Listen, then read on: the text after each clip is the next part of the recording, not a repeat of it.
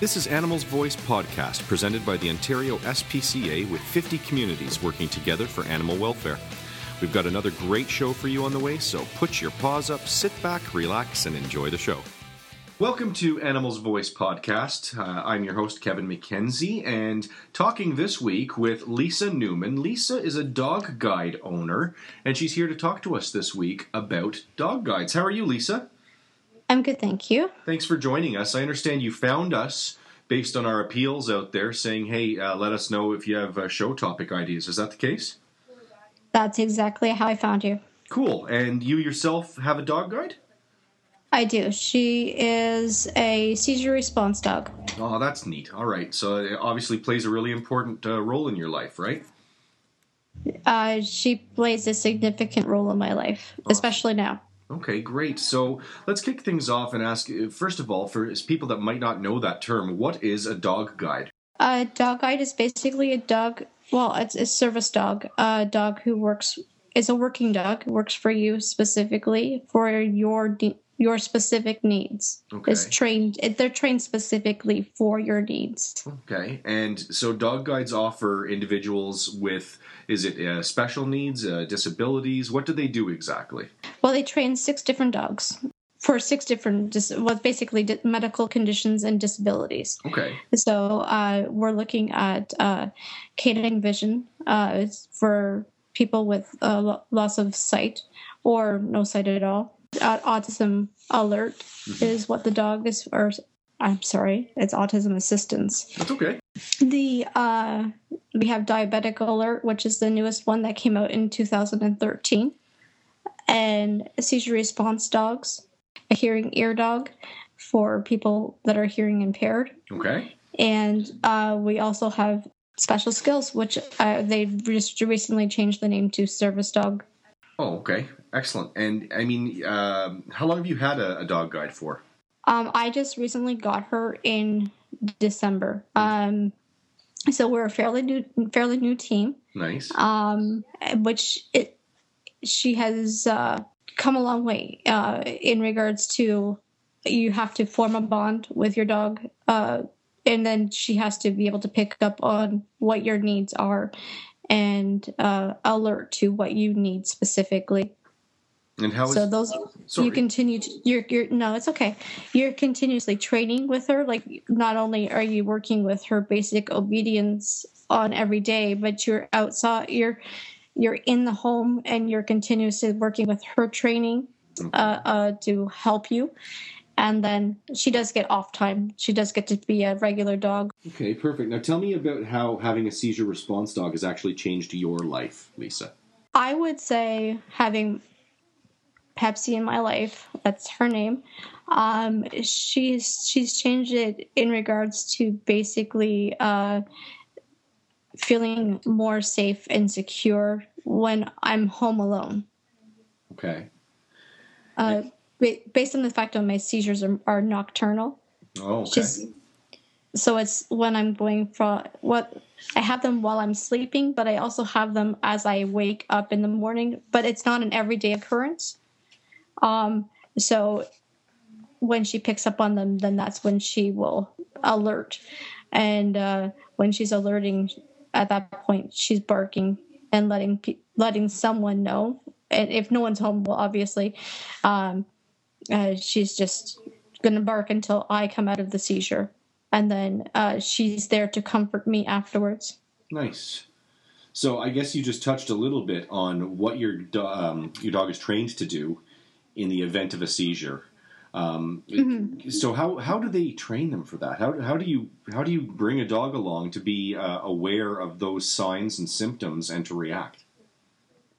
Um, well, that's kind of t- it's kind of tough. Um, the whole process starts out with basically uh, filling out your application to uh, Dog Guides of Canada, and uh, then once you fill it out, uh, you have an in-home assessment. And when you have your in-home assessment, they will discuss with you what your seizures are like, and you basically at that point if you don't have a seizure you have to kind of pretend that you're having one Oh wow, okay. and then what they'll do with you is like they see what your needs are at home. So if you have a lifeline um, system in your home, they'll make sure that the dog is is equipped to know how to activate a lifeline. Um, and so they go back to the school and they work with the dog, and they kind of act out your seizures with that dog specifically, um, and say, um, you know, then they bring you to the school uh, when there's time available. Uh, and that's all paid for. I spent three weeks at the school training with my dog. Do dog guides need special care? Her special care would be um, that we're continuously working together, bonding, her grooming, and then you know the fact that I need to ma- maintain her uh, her level of exercise and weight and and her um, just general um, care and so I wouldn't say that it's special care, but it's it's a continuous a continuous thing. We're, we're always working together. Okay, so Lisa, who are the Lions Foundation of Canada? Uh, the Lions Foundation of Canada is an organization which I found online. Uh, that helps uh, people with medical conditions and disabilities, and they supply uh, dogs at no cost to Canadians. Okay, so are they a nonprofit organization?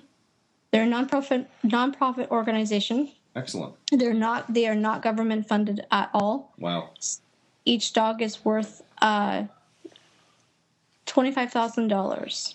Wow, is that how much it costs to, to train one of these uh, dogs? That's that's how much it costs to raise and train uh, the dogs. Wow, that's that's a big investment. Okay, so I guess they depend on on the generosity of donors and and people to step up and help fund them. Then, well, you'll be looking at uh, the base general community, any sponsors that may be aware of the organization, uh, and of course, their ma- major. Um, way of generating revenue is through the uh, Purina Walk, uh, which would be coming up uh, in May.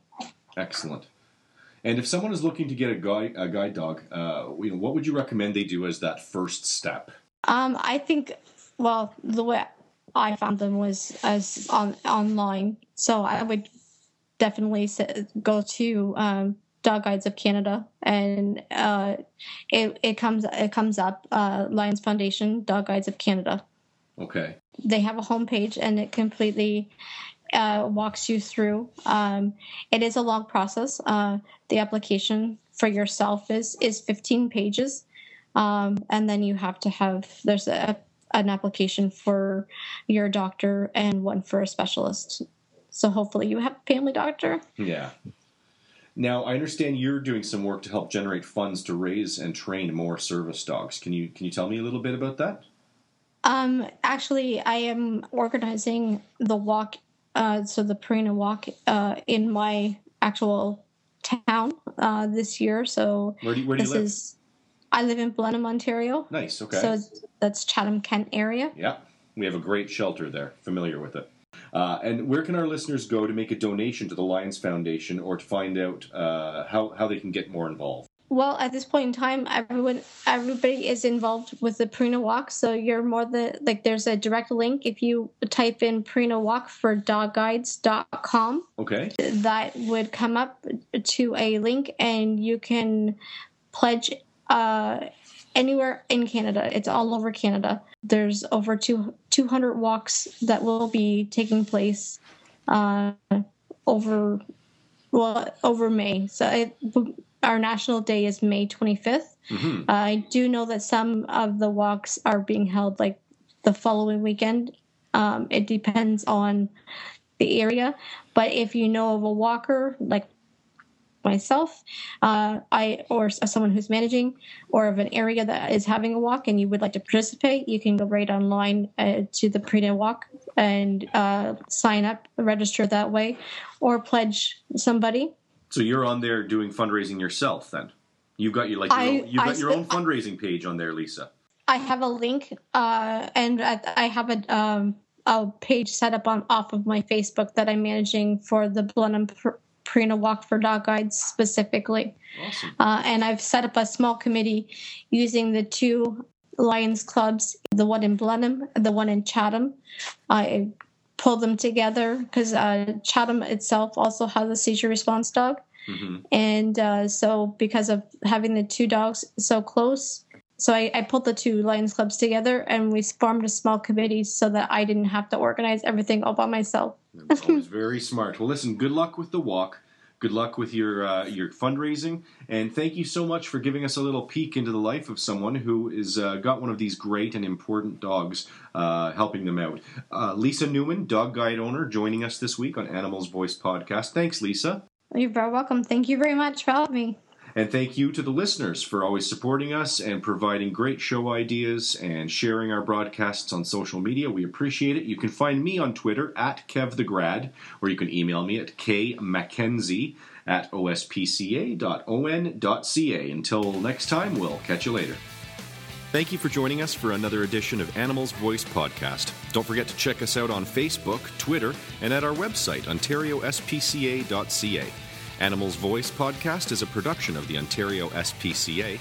The Society would like to thank all of our supporters. Together, we are the Animals Voice.